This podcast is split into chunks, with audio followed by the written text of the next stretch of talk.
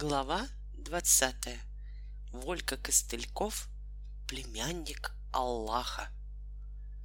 Мухамедов еще не дотронулся до сладкого, когда облака, оставленные нашими путешественниками где-то между Туапсе и Сочи, доплыли наконец-то до города-курорта и разразились над ним стремительной, очень гулкой и весьма многоводной субтропической грозой. Мгновенно опустили и улицы, и парки, и пляжи. Вскоре гроза доползла и до того места, где, по милости Хаттабыча, предстояло провести ночь под открытым небом на берегу расшумевшегося Черного моря немногочисленному экипажу, затонувшего в санаторном бассейне ковра самолета. Хорошо еще, что они вовремя заметили приближение грозы. Конечно, им нисколько не улыбалось снова промокнуть до костей. Но в первую очередь надо было сохранить в сухом состоянии старикову бороду. Проще всего было бы, конечно, разумеется, перелететь куда-нибудь подальше на юг. Но в густом мраке южной ночи легко можно было со всего лету разбиться о горы — они покуда что перешли под кусты и стали размышлять, куда деваться. Придумал! Возбужденно вскочил на ноги Женя. Ей-богу, придумал! Нужно смазать бороду каким-нибудь жиром. Ну и что тогда? Пожал плечами старик. Тогда она не промокнет, даже под водопадом. Вот что тогда. Женя прав, согласился Волька, несколько досадуя, что не ему пришла в голову такая прекрасная, научно вполне обоснованная мысль. Хаттабыч, действуй! Хаттабыч выдернул несколько волосков, порвал один из них на части, и борода его покрылась тонким слоем превосходного пальмового масла. Затем он порвал на части другой волосок, и наши герои оказались в только что возникшей в обрывистом берегу вполне благоустроенной и выложенной изнутри мрамором пещере. И покуда над Кавказским побережьем Черного моря весело грохотала теплая июньская гроза, они, сидя на пышных коврах, насладились обильным ужином, а затем отлично без снов проспали до утра. Их разбудило тихое посапывание ласкового, прозрачного, как хрусталь прибоя. Давно рассвело. Сладко подтягиваясь и позевывая, они вышли на залитый косыми солнечными лучами еще совсем пустынный пляж.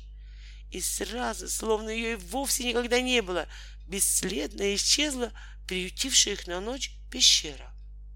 Ребята с наслаждением плескались в прохладных утренних волнах, когда со стороны Адлера высоко в небе послышалось далекое гудение моторов. Поблескивая серебристыми плоскостями, летел над морем большой пассажирский самолет. Эх, мечтательно протянул Женя, на этом бы самолете да в Москву. Да, согласился Волька, очень даже неплохо было бы.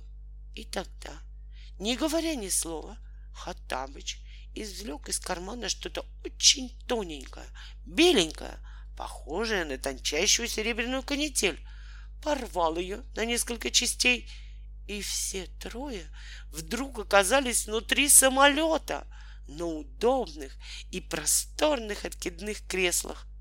Самое удивительное было то, что никто из пассажиров не обратил на них никакого внимания, словно они летели наравне с остальными с самого начала Садлерского аэродрома. Хатабыч, шепотом осведомился Женя, что ты там такой порвал, похоже на серебряную ниточку?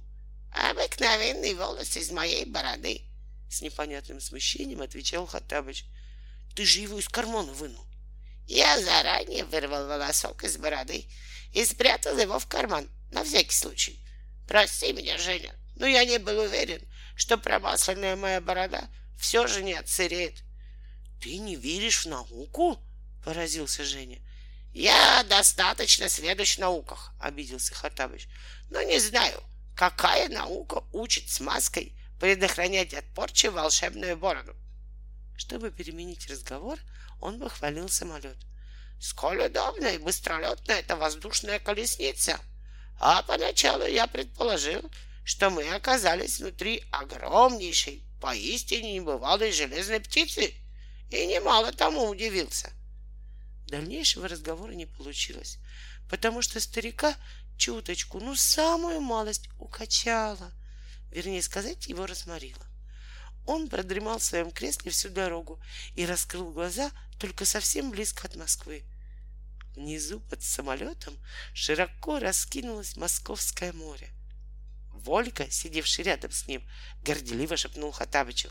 — Это море сделал мой дядя. — Море? — неприятно поразился Хатабыч. — Море? Дядя? — Дядя. — Ты хочешь сказать, что ты племянник Аллаха? Старик был очень огорчен. Мой дядя экскаваторщик.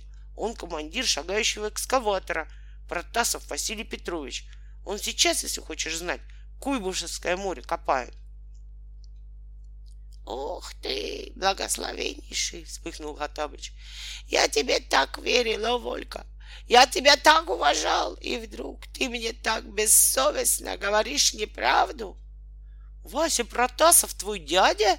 Обрадовался сидевший позади них приземистый человек с обветренным широким лицом. Нет, верно? Он мамин двоюродный брат. Чего же ты молчишь, парень? Восхитился спрашивавший. У человека такой дядя, он молчит. Ведь это же золотой человек. Я как раз сейчас с Куйбышевского моря. Мы с ним на одном участке. Да мы с ним, если хочешь знать. Олька мотнул головой на сумрачного Хатабыча. А вот он не верит, что Московское море делал мой дядя.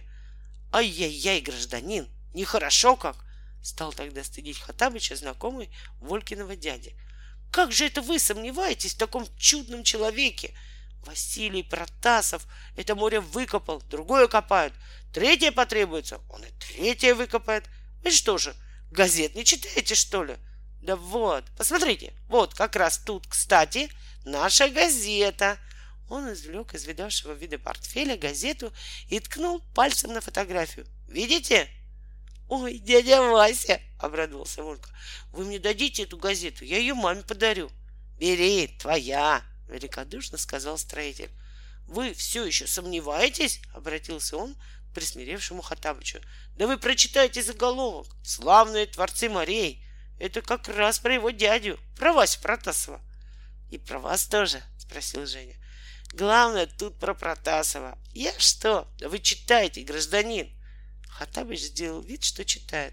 Но в самом деле не признаваться же ему было, что он неграмотен. Вот почему, когда они следовали с аэродрома домой, Хаттабыч осведомился у своих юных друзей, не могут ли они научить его грамоте, ибо он чуть не сгорел от стыда, когда ему предложили прочитать слова «славные творцы морей». Договорились, что при первой представившейся возможности ребята научат Хатабыча читать газеты. Старик хотел в первую очередь научиться читать именно газеты. Чтобы знать, где какое море строится, пояснил он, застенчиво отводя в сторону свои диковатые добрые глаза.